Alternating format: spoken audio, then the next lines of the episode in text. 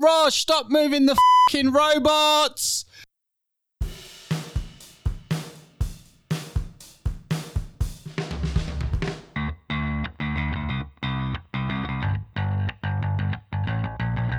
Welcome to the Top Order podcast. We're going to talk all things Ashes. I'm a bit happy at the moment because we've just recorded an intro that had a mild level of amusement, but we're going to get to the misery of England's performance down under. Baldy resplendent in his green and gold, and Lippy and Raj laughing at me openly on the way up to the podcast this evening. All coming up on the Top Order podcast, Ashes recap. Stay tuned. Baldy, I've got to open with you, mate. What, your, what are your feelings after what is a comprehensive victory, really, for, for Australia? Uh, relief, really. One that I was wrong in terms of my 2 2 series prediction and that you guys were all right. So that, that's a bit of relief. Australia played some pretty good cricket, but they were made to look really good. I think if you have a look at the at, of the balance of the series in total, Australia were made to look good by an England side that came to Australia and underperformed in the similar way to the way that New Zealand underperformed in Australia a couple of years ago. Hey, hey, hey! Let's not make this about New Zealand. I'm not. the fact the fact of the matter is that New Ze- uh, that England were really really poor in Australia, and they made Australia look a lot better they, than they were, particularly in the batting stakes. A lot of the Australian players have played pretty good cricket over the course of the summer. Pat Cummins' captaincy was excellent. We'll get onto the coaching. We'll get onto a number of different elements of the performance. But all in all, I'm pretty relieved that Australia put a reasonable performance on the cricket field and came away with another 4 0 series victory over an England side that is is really has been pretty poor. Uh, I'll just jump in to say maybe you guys were right. Uh, Last week I was trying to make the case that England were not that bad. Maybe they were pretty bad. Guys, before we get into the post mortem from an English perspective and the, the aftermath from an Australian perspective and, and celebrations, for, for you two, for Raj and, and Stu, uh, have England got any excuses when it comes to the preparation that, that or lack thereof, the COVID situation that they found themselves in, and some of the sort of off the field stuff that was going on, or uh, have they not really got a leg to stand on in terms of that, and it's just poor preparation? Get on with it. The reason I'd say no is because it didn't really improve throughout the series at all. Um, from a preparation perspective, I- don't think that's a that's a that's a viable excuse anymore. Uh, you've seen with Bangladesh coming to New Zealand, they went through the same quarantine procedures and they were upset about it at the time. Um, and yeah, they, and they, they mentioned that some of their players didn't want to be there. They wanted to go home. and that, that's why Shakib didn't, didn't come. He didn't want to come and do quarantine, which is his prerogative. So um, I don't think that's an excuse, uh, you know, from a preparation perspective. I, I think what's picking up on that, it I think it's worth mentioning though that England have been talking for what eighteen months or so that everything was building towards this Ashes, and I no, you can't predict COVID and, and all of the other things that were going on, but I, think that they may have been let down a little bit by not necessarily the having to come here in quarantine and, and doing all of that stuff. I would say probably in something that you mentioned last week, Binksy, about how they just play so much test cricket and they haven't been able they've had these problems, these middle order batting problems, top order batting problems for ages. Yeah, batting problems in general for for a long time. This is not a new thing. And there's been no opportunity for any of these players to go back to first class cricket, work on their games, to, you know, put a, a good core of international level cricketers into their first class cricket and test the other players at the second tier level um, and test them them against the Jimmy Andersons and Stuart Broads and see how they would go. So I, I think there's perhaps some you know some problems there that they need to look at. You mentioned you mentioned sort of disappointment. Were you let down as a fan, as a neutral fan of this series, by the outcome and the way that it played out?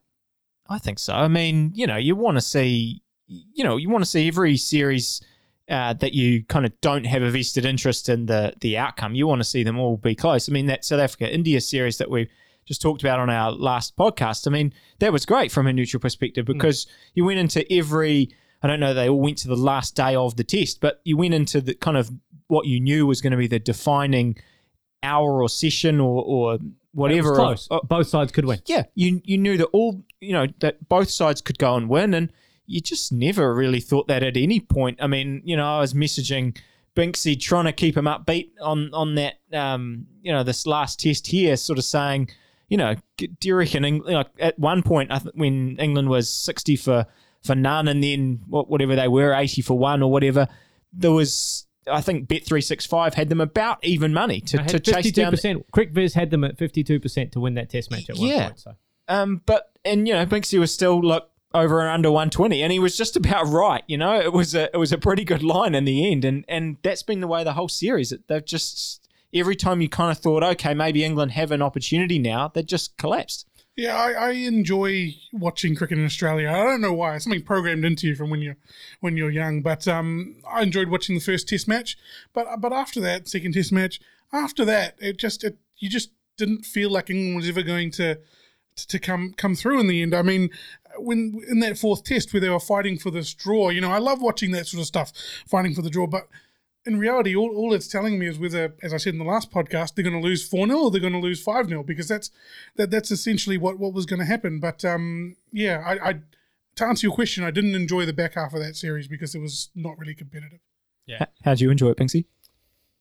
Not not at all, really. If I'm if I'm brutally honest, and I, I think look, the reason I asked the question was just whether or not there's you know there's any compelling circumstances. I think Australia, in a way, almost by accident, have prepared really really well for this series. They've not gone anywhere as a test side for the last what 12 18 months or so. The likes of uh, Travis Head who was really a question mark as to whether or not he was going to make it into in test cricket has had the ability to go back into Sheffield Sc- Shield and score some runs.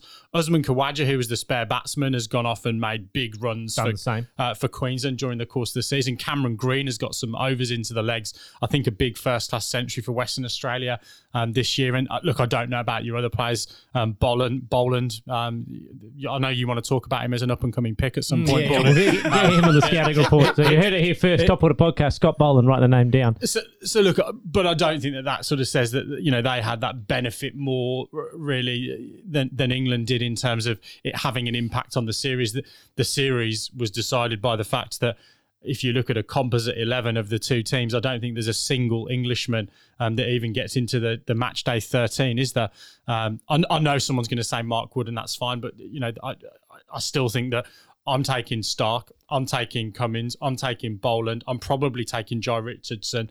Um, I'll probably even have a little bit of Michael Neser ahead of those guys. So, um, l- I yeah, think look, you're being harsh on Wood if you're picking Neser and, and Richardson ahead of him. I, I think, you know, I guess if we want to try and be on the positive side, Wood is someone who certainly came out of this tour with with his head much higher than uh, than it might have been before. And, and there's not many on this tour that did that. I mean, you maybe you could say Bairstow after his performance as well. But, you know, I mean, you you and I were having the back and forth in that second test around whether they should have picked Wood, and, and I stand by that. That he should have played. I mean, he should have played every game on that on that tour. I mean, they're very unfortunate that Archer was not on that tour.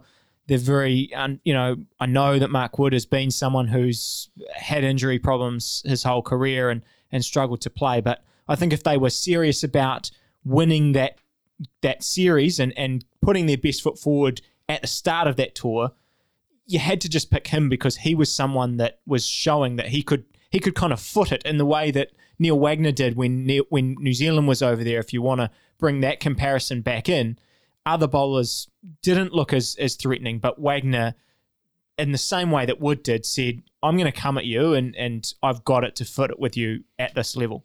Wagner's so good, isn't he? Oh, I love how we've got Wagner into this Um, podcast in the first the- eight minutes. I'm glad you mentioned that Ma- that Mark Wood uh, selection issue there because I think um, that, along with a lot of other selection, or a few other selections, is where there's a there's a bit of an issue for me, and it's around that word rotation and things like p- not picking Jimmy Anderson for that very first Test match on a green wicket had been raining for a month, uh, Anderson and Broad, uh, and not not picking them uh, for first match of the series. I feel like when uh, series is still live, you've got to play your best eleven at any point in time. Yeah, so look, I- I, just want to. I've kind of written some notes for this because I, I wanted to be um, try and take the emotion out of it and, and not just go off on a big rant. So I think from a short term perspective, I think we can talk about this all we want as an England side at the moment. The cricketers that we had in the country are about the 16 or 17 best cricketers that we've got available. There's some arguments that you know J- uh, Jofra Archer's not available yet. Of course, he would play.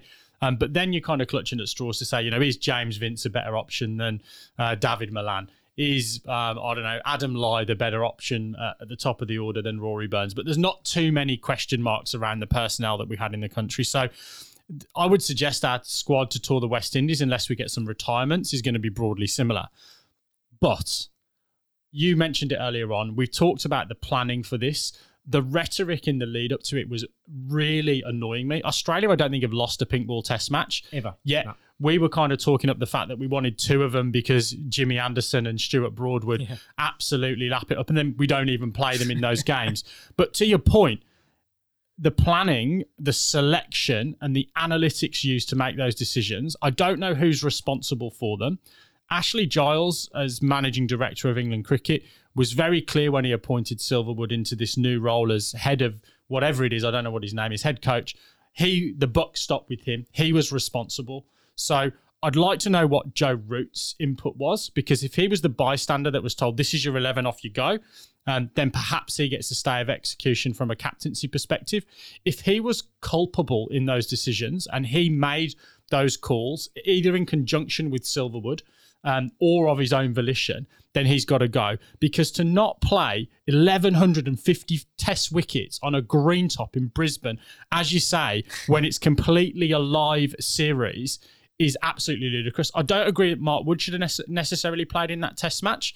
Um, I think if you look at the bowling averages, four England bowlers averaged under 25. That's pretty good. Yeah, the that fact wasn't that the problem. Boland average under 0.25 is probably the problem that we'll come on to.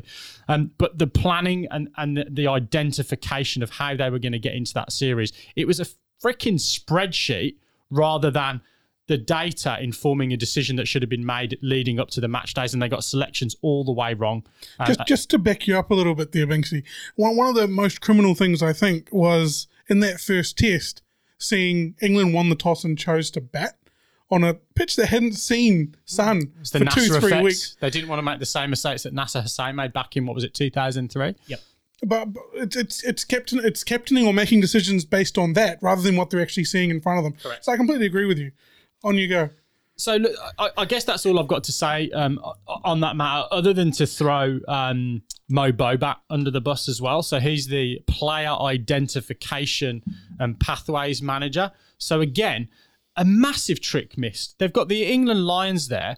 Not only do they send them home, which necessitates calling someone up from the Big Bash to drive 900 miles to play in a test match, but they didn't utilise that as an opportunity to give some of the squad players a game um, when they were getting drubbed in, in Brisbane. So then Crawley comes in completely cold in, into the Melbourne Test match.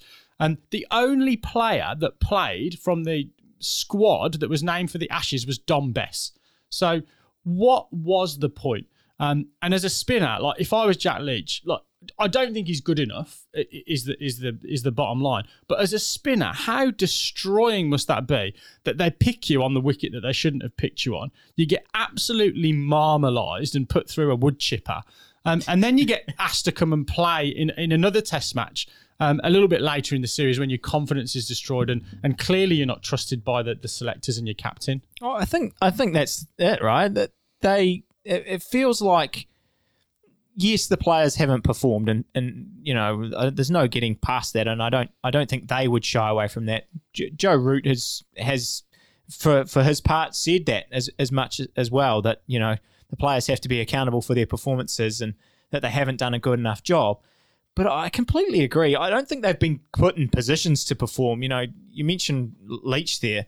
The spin has just been, I don't know, the way that like the way they've treated Bess, the way they've treated Moeen Ali, the way they've treated Jack Leach. Now it, it feels like they're just, you know, building them up to fail really, and so that they can move on to to someone else. And it just doesn't make doesn't make a lot of sense to me in what their decisions they're making. And someone's got to be held accountable for that. I think. Absolutely. I mean, we could talk about the analytics and the selection policy all night if if we had if we had the option to. If this podcast could be as long as it needed to be, we would still be here at 5:30, 6:30 in the morning and the police would be coming to my door and saying, "Baldy, it's time to go inside and time to go to bed." Look, if you had asked David Warner, who would you least like to face on the first day of the first test at the Gabba, he would have said Stuart Broad. He still has nightmares about Stuart Broad. Stuart Broad played what the last two tests, dismissed Warner seven times in two tests.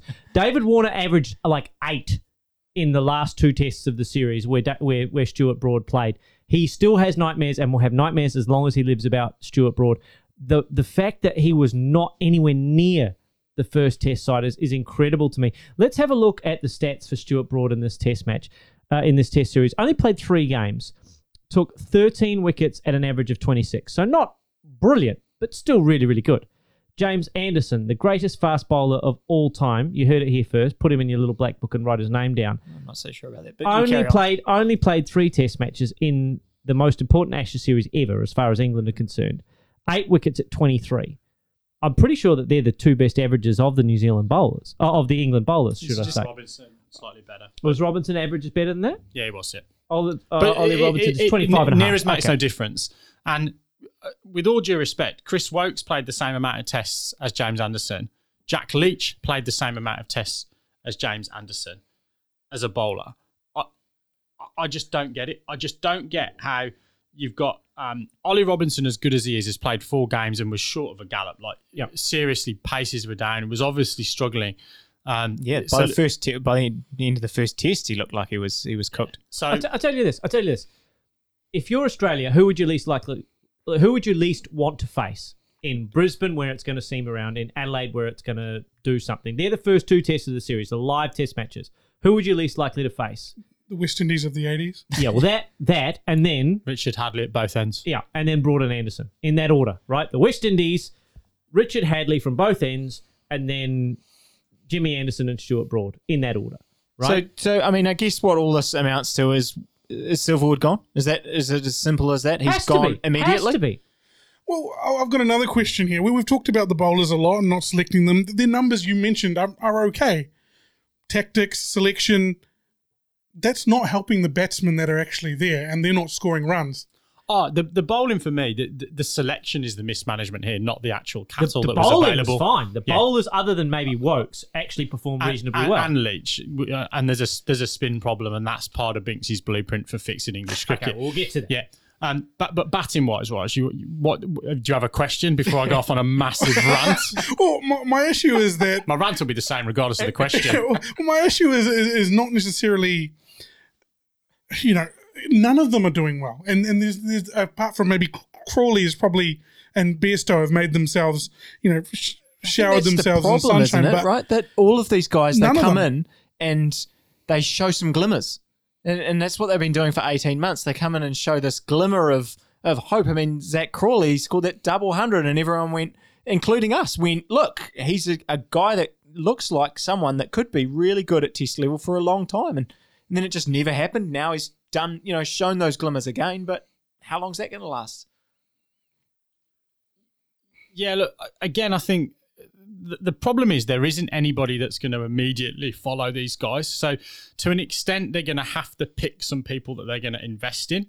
And I think the problem is it's probably just too cozy an environment. The, you know, there's Chris Silverwood, really nice guy. Joe Root, really nice guy. But, uh, uh, you know, a lot of time for him. The way he speaks to the media is relatively open and honest. The backroom staff, Collingwood, Thorpe, etc. Uh, Yeah, th- they need to get a little bit of fire in. You know, uh, we, we might talk about it a little bit with Justin Langer, um, an abrasive character uh, by all accounts.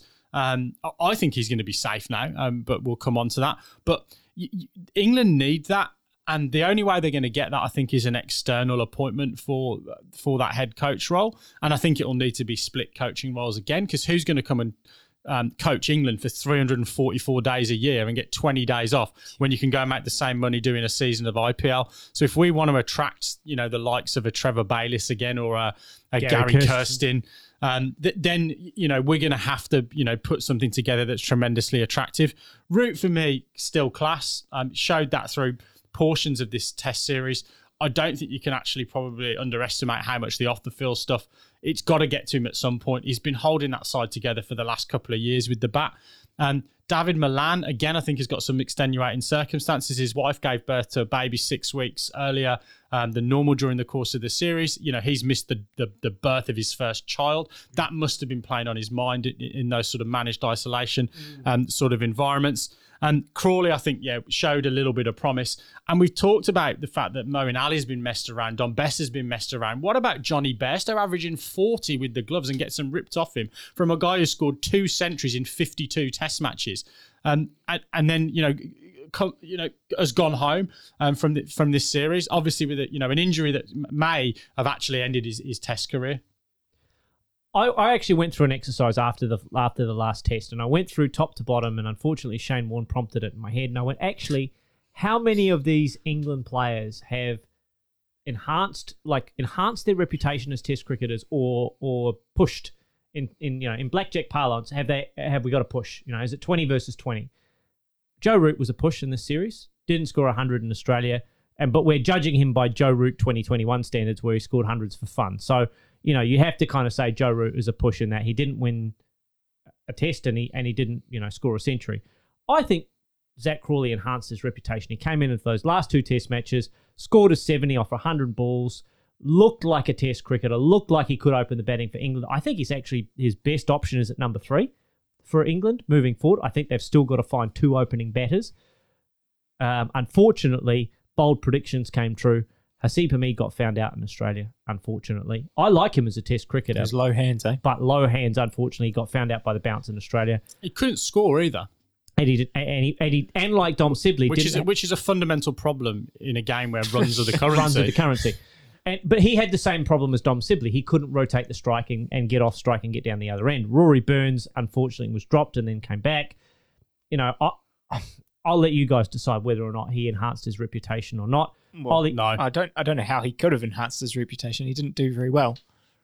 his, his hair looked lustrous in the final test. The final test might have been the making of him Eh, to be fair, he looked all at sea throughout the whole series. Um, against Mitchell Starc in particular, right?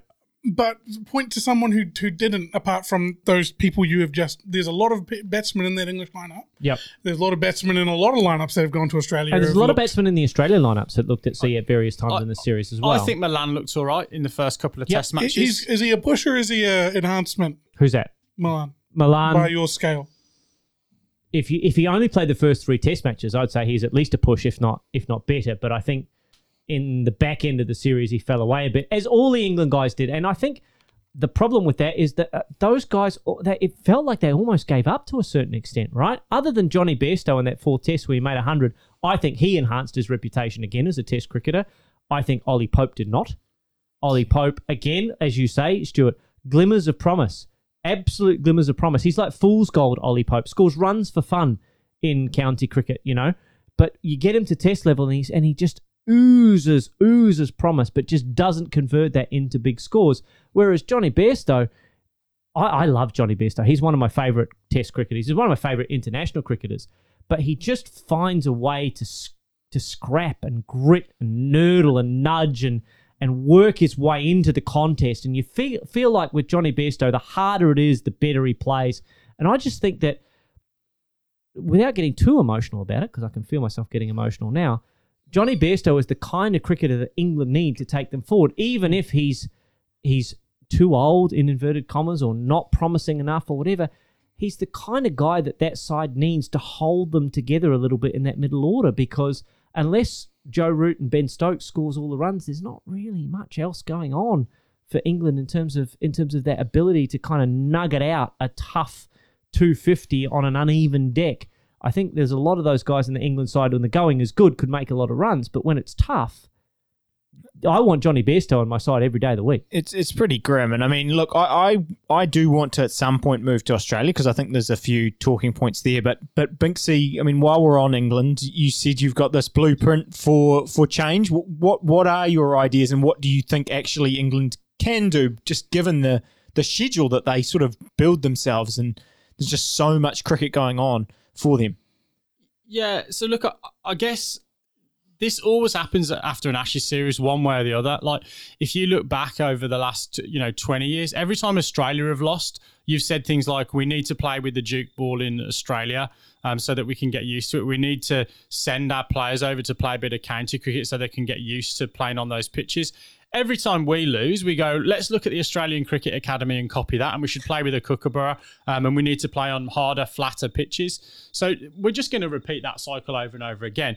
But I think that this is just such a catastrophic implosion that England need to do something radical. Now, they're not going to be able to because unfortunately, the way the English game runs is that the counties have to vote for it and turkeys do not vote for Christmas. So they are not going to they are not they are not going to vote for changing the way that their revenue structure works. And their revenue structure is built around the T20 Blast, which is the, the white ball tournament, um, and now the handout that they get from uh, the 100 tournament. So I think they can only go so far. But what I think that they, they need to do, and I think uh, whether this is what they end up doing, but this is what I've got on my blueprint, is I think they've got to keep the 100. Um, whether they change it to a T20 competition rather than a 100 ball competition, it doesn't really matter. But we need that franchise. Uh, we need that franchise tournament. I think we've got to play 50 over cricket because it's a format that's played. So we need a 50 over competition. That for me means that the T20 Blast needs to disappear because you can't play two 2020 competitions in the same um, in the same country in the same year. And then the fact that, and this is genuine. So let's consider this for a second. The equivalent of this would be New Zealand playing first class cricket, all their first class cricket in August. Okay, so that that's when the English season starts. If you reverse the seasons, it would start in August and it would finish in May. May. Yeah, well, that So- wouldn't go so well. So that is what England are faced with at the moment. They're playing county cricket. The Bob Willis final this year, so the um, the sort of minor um, COVID sort of competition that they they put in place was played in October. Um, so for me, what they need to do, the 50 over competition, um, I think you bash that at the start of the season. Um, it gets everybody playing a bit of cricket. Um, white ball doesn't do as much. Um, you can you can produce pretty flat pitches still, even if they're to, you know, they're not going to be hard, but they're going to be relatively flat for one day cricket. Um, the England players and the next level down, the Lions players, then start to play some four day cricket against touring sides and against other A sides that come over as a lead up for that uh, for that Test cricket. Um, so they're playing some kind of representative cricket under the banner of an England 11 or an A11 um, during uh, during May, uh, maybe early June. And that is when the county championship is played, the four day competition. For me, I'd go three conferences of six. It'll piss a few people off, um, but I'd go three conferences of six so that they only end up playing um, those six uh, uh, or five uh, teams in their um, in their conference twice, and then there's a final of some sort. So you you know you need to devise some kind of playoff system um, to make that work, and then when the tests are really underway in July and August in the middle of the summer, whilst the four day cricket's providing people to come into that.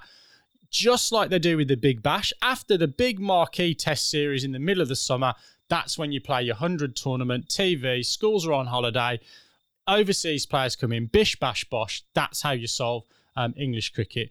Um, but the counties aren't going to vote for it um, because they're going to lose their gravy train, which is the t- which is the T20 Blast. Um, so they'll say no, we've got to keep our 600 members who bring their own sandwiches and pay 200 pound a year um, happy, um, rather than um, making the England Test team the best that it can be over the course of the next five years.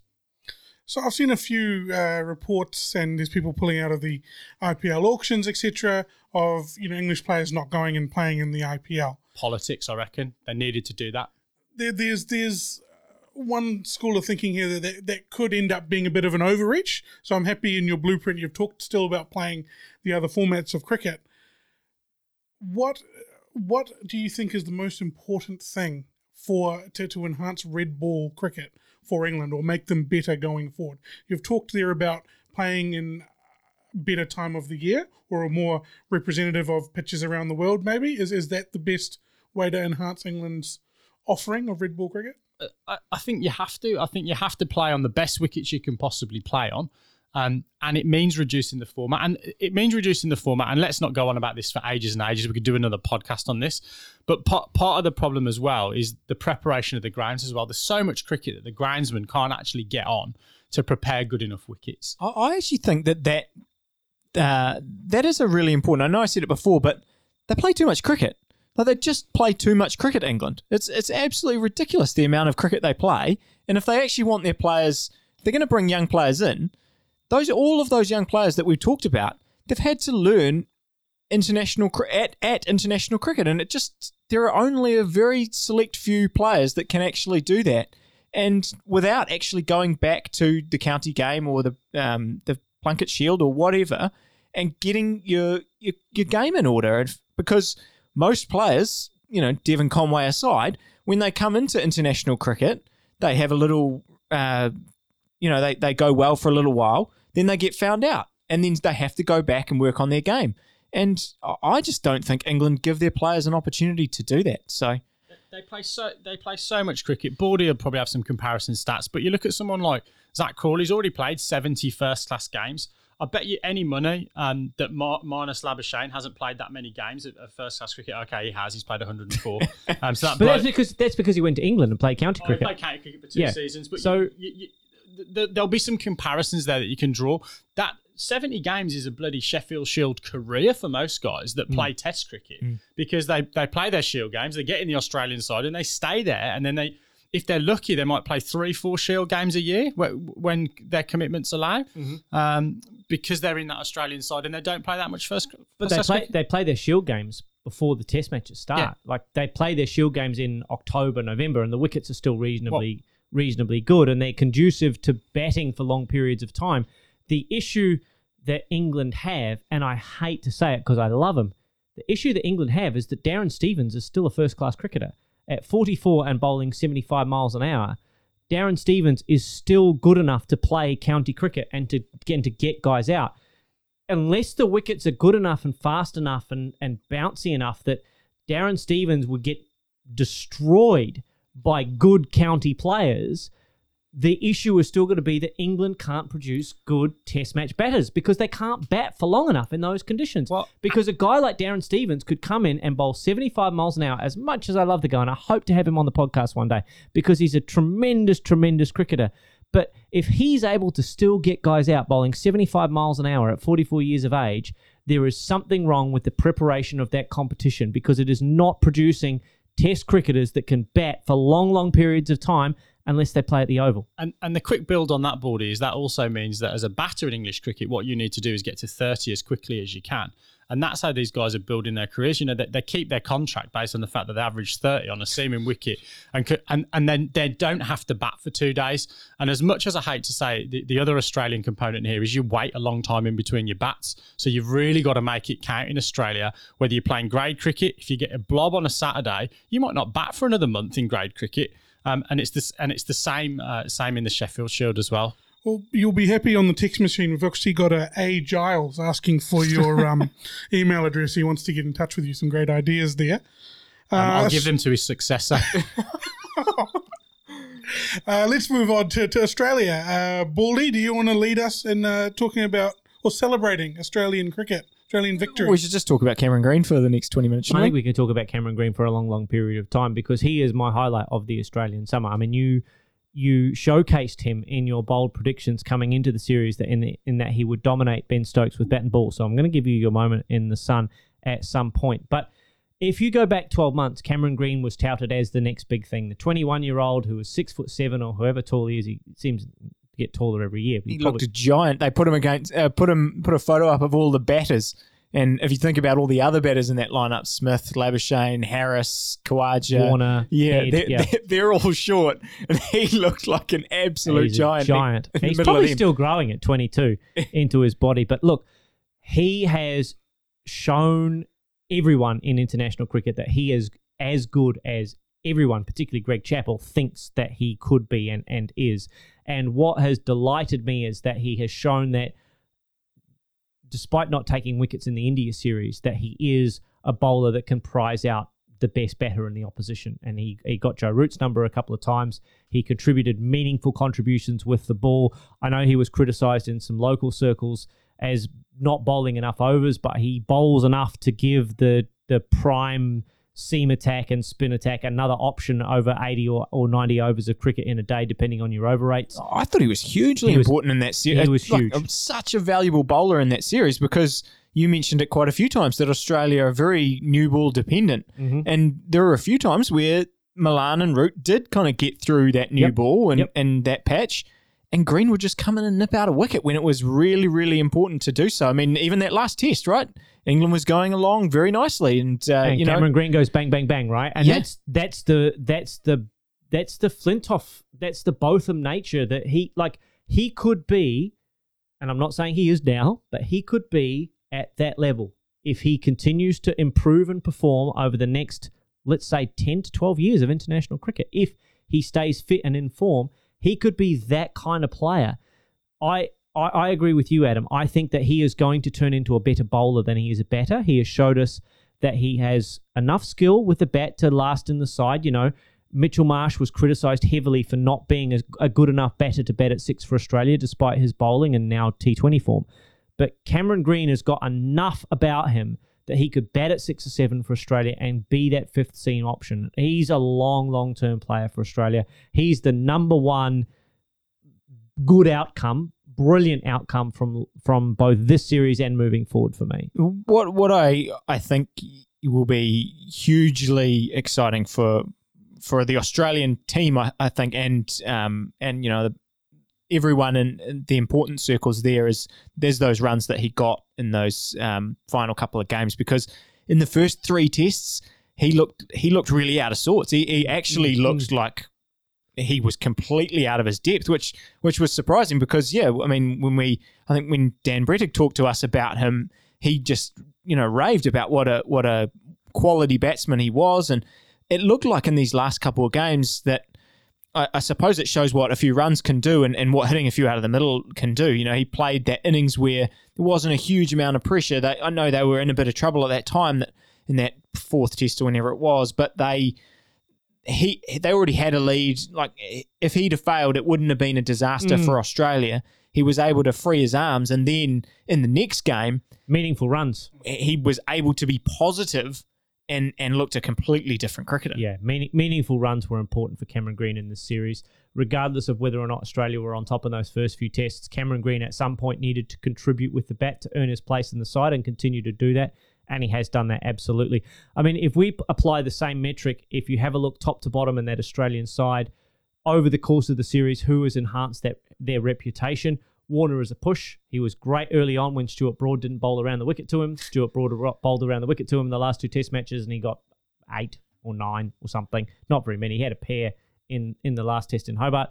Marcus Harris has done Marcus Harris things. Looks somewhere between a first class cricketer and a test and a test cricketer, depending on who you talk to and, and what day of the week it is. But you know, he scored 79 valuable runs in one test got a bunch of starts but didn't really go on with it. So Australia are just in a holding pattern, hoping that Will Pucovski is fit and and and isn't suffering from concussion, and he'll come into the Test side. I think that eventually we'll go to someone like Henry Hunt or Bryce Street as a long-term opening option. Usman Khawaja was a fill-in. I thought he was brilliant, enhanced his reputation the last time an Australian got 100 in both innings of the Test match was R. Ponting in 2006. He was incredible for Australia. He enhanced his reputation. You mean Ricky Ponting was was incredible for Australia? Was incredible. He was no, quite no, good, Usman, yeah. Usman Khawaja was incredible for Australia. They again tough runs in both innings, yeah. really valuable contributions to that Test match. I know that he didn't make runs opening the batting, and that everyone would say, and I did. He's got an average of 90 opening the batting. It's a small sample size. It's the only way that can go is down. Um, unless you Scott Boland. Unless you're Scott Boland. We'll get to him. Uh, Labuschagne push. Smith slightly less than a push. I think we're starting to see Smith regress to the mean a little bit in terms of his batting average. It's now below 60. I think it'll end up being 53 or 54 by the time he finishes his test career, unless he has, unless he has some kind of, you know, 2019 Ashes series where he peels off double hundred after double hundred. That's what happened to Ponting, wasn't it? That he had a very, very high, whether it was high 50s or 60 or something, and then the last mm-hmm. last couple of years of his career, it did drop markedly. I think, I think, I think Steven Smith is is a hand-eye player. He is he is one of the best, if not the best, hand-eye players I think we've seen in our generation of of cricketers. And if that starts to go or teams start to work him out, he will go through a lean patch. And we're kind of seeing that now a little bit. He's gone two out of three home summers without scoring a test century. He's kind of dipped below 60 now. Like if he retired now, he's got 7,700 runs at 59. He's one of the best batters of all time. But I think we will see him slowly regress to the mean. And if the expectation of Australian cricket fans is that we'll see Steve Smith continue to average 65 in test in test cricket, we're set for a bit of a letdown if we expect Marnus Labuschagne to average 65 in Test cricket, we're set for a bit of a letdown. letdown. I think those guys are somewhere in the Labuschagne's 45 to 50 in Test cricket long term. I think Steve Smith's kind of 50 to 53 long term. So those guys are kind of regressing to the mean a little bit. But what's exciting is that Travis Head is now down a spot, Cameron Green is now down a spot, Cummins and Starc, particularly Starc, actually. Starc was impressive in this series because he was not that great against India and he was criticized for being, you know, a new ball bowler only. And he was terrific with the new ball, ball new ball for Australia in this series. What has really impressed me is the emergence of guys that can come into the test side and fulfill a role or do what's required of them in Test cricket. Michael Neser did a good job, but will now not be remembered. He might not even play Test cricket again. Might never play again. Um, you know, he got a wicket within like the third or fourth ball of his Test career and looked like he was going to be was going to be awesome. But he's been surpassed by Jhye Richardson, who I think at 25 is a long term option for Australia, and now. Scott Boland continues to be successful. I think he will regress to the mean. I mean, the only way that he can go is down. Can, um, can in I ask a of his- provocative question? Does Scott Boland play 10 test matches his entire career? Well, it, they've got to pick him for this Pakistan tour, surely. What if Hazlewood's fit? I think I think you're right, Adam. I think there is a chance that Scott Boland plays ten to twelve Test matches if if Hazlewood, Starc, and Cummins are fit, and Nathan Lyon is fit. They're the best four bowlers in Australia, and as long as they're fit, we should be picking those bowlers. And if you've got Green in the side as well. Absolutely. And the difference between Australia's selection policy and England's selection policy seems to be that if those guys are fit, we're going to continue to pick them. Even though Starc's average at the beginning of the Test series is 22 and the end of the Test series is 50, Australia's selectors have continued to persist with Mitchell Starc, which is which is a really encouraging sign. Um, the challenge that Australia are going to have is those guys can't all play. And the beauty of it is that they've got three new ball bowlers and Scott Boland, who is a change bowler and can come in at any stage and bang the ball in on the length and extract a half an inch of movement. And that's enough to prize out England's batters. I don't think it's going to be good enough to prize out England, uh, sorry, India in India or Pakistan in Pakistan or Sri Lanka in Sri Lanka necessarily, but he's done enough to deserve to be in those squads and on those planes. Raj. Um, just before we move on to Raj, I've got a quick positive that I'm going to take from your rant on Scott Boland. Um, England criticised for not having pace. Scott Boland bowled 83 mile an hour the whole series. England can take a lot of solace from the fact um, that that's what he did. And him and him and Axar Patel can just play in this alternate universe where they're the best players in the world, and you know the the right and left arm Bradmans of, of the game. Uh, oh, uh, just going back to Hazlewood, he, he- essentially those Boland wickets were Hazlewood wickets, right? Those he's the same kind of bowler. He's not the you know out and out fast bowler like the Cummins or Starc of the world. He just bowls good areas and gets wickets, which is what what Boland did. So that, that's why I think you've got to pick you've got to pick Hazlewood if he's fit, but hard to drop Boland. One, one thing I do I do want to go down a little bit of a, a, a critique here of the Australians Go for it. Have we have has the success really papered over uh, a few of the cracks?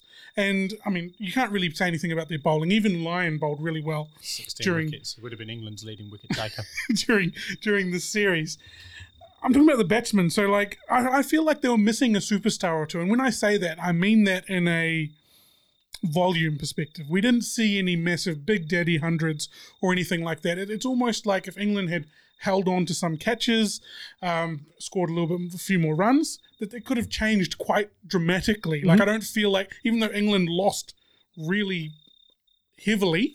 I feel like it's not as heavy as, as as it actually was because Australia didn't score. No one. I don't think anyone scored over 400 runs. Did No, they? no, And uh, then the you're- batting. You- You're ab- you're absolutely right. And Travis Head might have got there at 357 on that, at 59. like, if he hadn't have missed out on that game. yeah, so if so- he hadn't have gotten out, he would have. No, if he well, Oh. yes, obviously, he also, but, he also but missed a test match. he missed a test match. Um, I think you're absolutely right. I think that, as I said to you guys,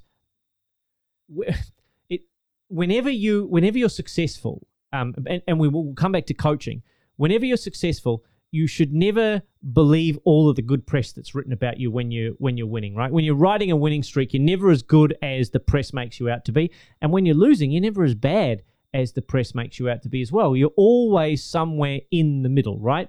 And despite the fact that Australia have won 4 0, 4 0, 4 0, 5 0, whatever it is in the last three series against England, Australia's cricket team is not as good as these results suggest that they are. And there is still lots and lots of work ons for that Australian side. Alex Carey was okay. I, I think that he was not brilliant with the gloves and he wasn't brilliant with the bat. Let's have a look at his batting. Where's where's Carey in this run chart? 183 runs in the series at 20. So if we're talking about him replacing Tim Paine, he's 12, 13 runs short per innings of what Tim Paine has traditionally contributed put- to the Australian side. Plus what he's lost you on not going for simple catches. Yep, absolutely. So And sitting there, if he's in charge of that slips cordon, that's a, that's a completely different conversation. Yeah, They're we're weird, at- you- weird look, stuff. you're absolutely right. So there's all of these things that, as you're, you're It's all right. absolutely Shane right. Warne like, and Mark he's Waugh are in charge of it now Yep. from the Fox commentary box. So they're right. There are a lot of things that have been papered over. And I did want to finish just on a positive, and it was, it was around Pat Cummins and his leadership. Um, I think it's a hard one because, as we've talked about, he hasn't really been tested, I don't think, in this series. But there's little things there that you can see where he's not a captain that goes out there and, and sort of tells you what to do. He, he puts you on his back and he drags you to where you need to go. And I think that that's something that's that's really special from a from a playing group sort of perspective. What do you guys make of his first series as, as skipper, apart from the eating out problem that he had when he um went and had restaurant at that, uh, dinner at that restaurant with COVID? Anyway, The um, uh, there's been there was some I did see some criticism of the declaration, uh, you know, and that was kind of the I guess the the one decision he had to make. But I- I would push back on that and say, you know, you'd back yourself to to bowl England out. Certainly the way they've been bowling, but in in general, I think you'd bowl back yourself to have a day at, at a team on the fifth, you know, the fourth innings of a game and, and and win the game. And look, they couldn't, they didn't do it in the end. And and credit to probably Bairstow for for the fact that they didn't do it. But yeah, I, I think more for for Australian cricketers, Pat Cummins is someone that it appears the public uh, completely want to get behind, and and even worldwide. I think he seems to be someone who's kind of universally loved, and and I think that that's that that's can only be a good thing as long as he's doing the the job on the field. Didn't seem to affect his bowling. He's still world class bowler. He you, you can't argue with the results. It's pretty impressive stuff. Yeah, look, I've been really impressed with him. I suppose as long as he doesn't exceed his data cap on his mobile, he'll be fine. On on leadership though, I mean you touched on the coaching before. If a New Zealand coach had just won an emphatic test series like that, just brought home some silverware with the T20 World Cup, they could they could just sign their next con they could write their own contract themselves. Mm. What why I know you know I know 6 months ago there was all the stuff about Langer and the player players weren't really getting on with him. He was pushing their buttons do you think any of that has turned around? Do you, there there still seems to be talk that he might be gone sort of even before this Pakistan tour? So this is a question for Bordy, but let me just add to that. So Pat Cummins' comments not that long ago were let's wait until his contract's up and then we'll have a conversation about it. But in the aftermath of this test match, that vernacular's changed to Changed a little bit. Yeah. I think he even said I love JL. Yep. So yeah, what's going on there, Michael? the narrative has changed and it's changed subtly at the end of this test series. All the way up until the end of this test series, it was let's wait and see, let's see what happens. We'll do a review at the end of the summer and all that kind of stuff. And it smelled a little bit of player power. And I think you, in terms of coaches, right? You either in the camp of the coach drives you to the ground, you're in the Shane Warne camp, and the coach is largely meaningless, and or, or the coach is an integral part of the team and, and he sets the standard and, and he drives the team and, and he is the Sir Alex Ferguson man manager type of coach, or he's the um, he's the very hands on X's and O's type of guy who is is really into the detail and the minutiae of how you're going to play your cricket or how you're going to play your sport. And he's that real detail guy, that Bill Belichick kind of guy, that that real X's and O's kind of guy. And Justin Langer hasn't fulfilled the he drives you to the ground mentality because player player power has changed and that's not the kind of coach that they that they want anymore. It's much more of the Sir Alex Ferguson and maybe Sir Alex Ferguson is a bad example, but that man manager who the players can all get behind and he has the dressing room kind of mentality. Justin Langer is very much an X's and O's guy. He is a minutia, detail oriented, intense character who, ironically, having not been successful at test level, uh, sorry, at ODI level, particularly as a player, I think is much more suited to the minutia and the data driven and the mind, like the the real low level, low granular decisions of T20 and one day cricket.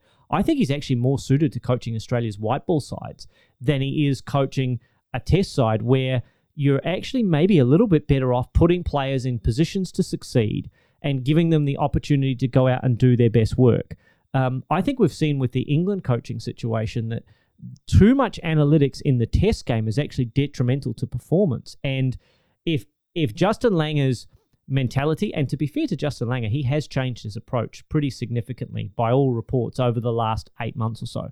But if you had to have a look at his coaching style, I think he's actually better suited to one day cricket where it's all about data and individual decisions as opposed to maybe someone like Darren Lehmann or Andrew McDonald or someone like that who's more of a people type person who can get the players around him as Pat Cummins has done and and create a culture of these are the guys and I'm just kind of facilitating their performance. So I I actually think that Australia as England should should split their coaching up between red ball and white ball and I think if we did that, that Justin Langer might be a more successful white ball coach than red ball coach.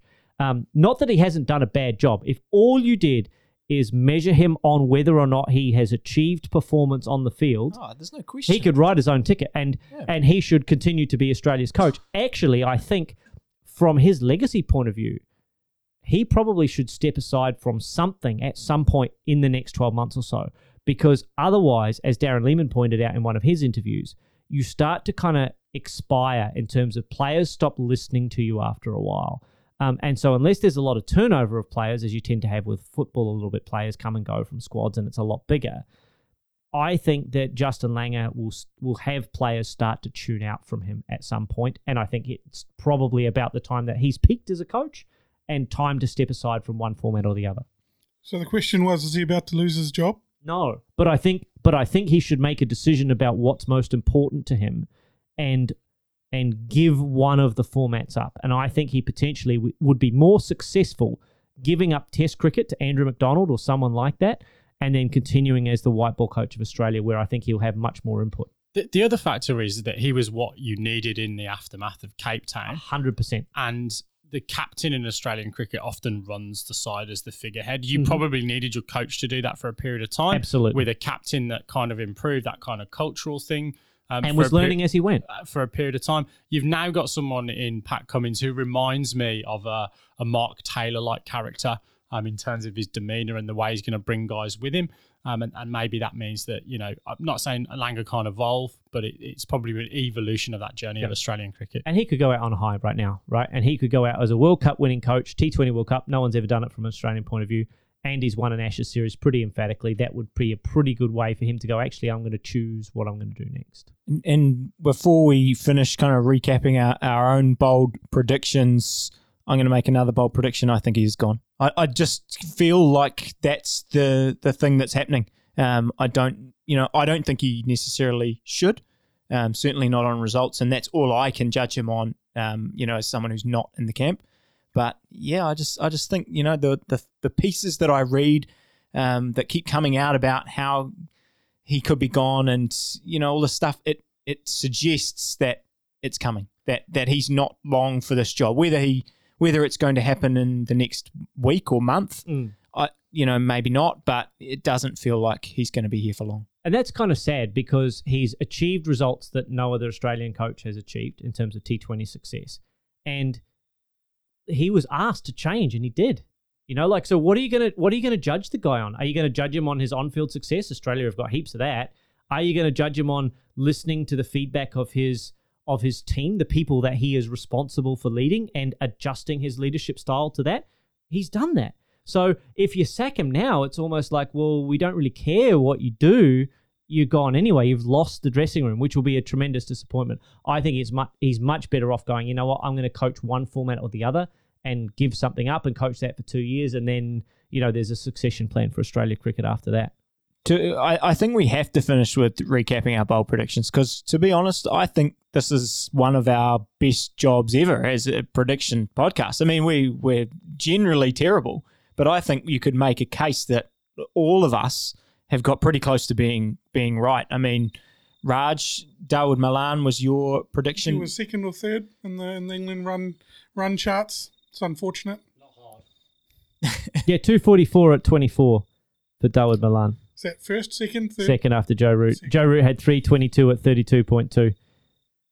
Yeah, so I think you you know you're essentially saying Dawid Malan is going to be a factor in this series. These are these were bold predictions that were not necessarily, you know, were, were things that I, I think the easy prediction was Joe Root was going to be the the Leading run, run, scorer. leading run Where scorer. was Sundries? Just Oh, they- I I'm think they not- were pretty good actually.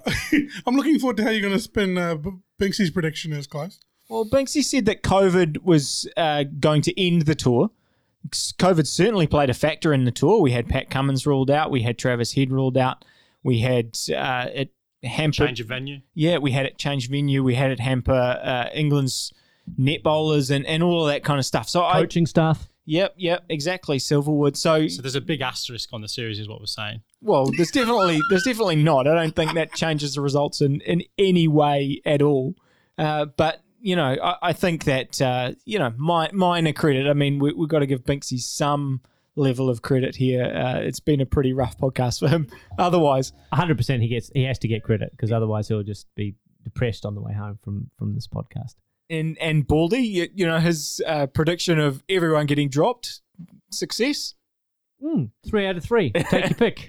Um, I didn't. I didn't predict that one of the openers who'd get dropped would come back and play in the series later on. I didn't predict that, but three out of the four openers getting dropped in the series, unfortunately, did come to pass. And it's a shame for Hasib Hameed because I don't see, other than him making mountains of runs at first class cricket, him coming back into that England side.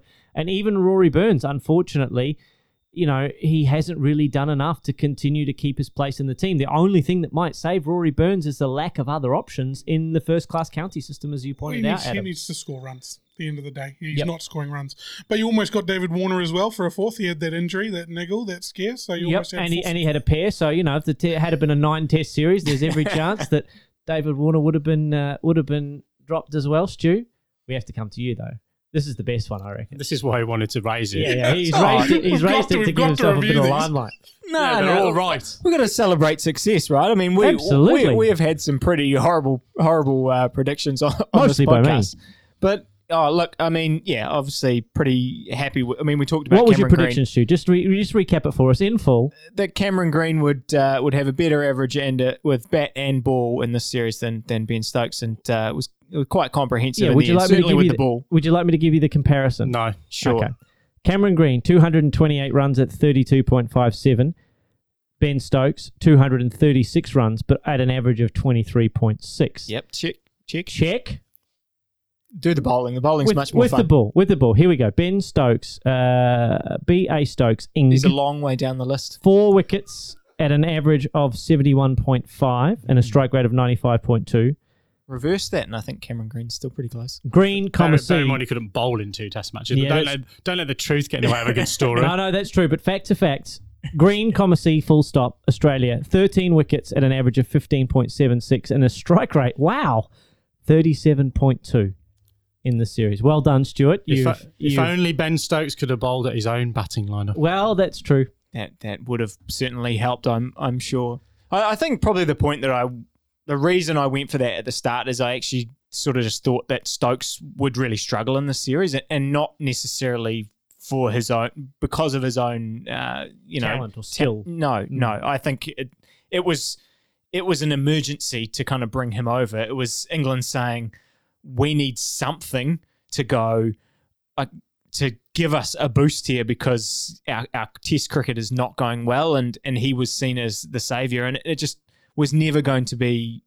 It was never going to happen because one he, he didn't really he was coming back from injury. He had hadn't been in a mindset to play. I think there was just so many factors that it just wasn't going to work for him. And, I- and I think really that's what I was banking on more than Cameron Green coming out. I, I would not have predicted him being such a factor with the ball. That was that was incredible. Well, that just about wraps up this rather depressing, uh, for me, episode of the Top Order podcast. We will be back in a couple of weeks to announce the news of Justin Langer's move to the ECB. Um, but in the meantime, um, good night and God bless from us all here in Auckland. See you soon. Bye bye.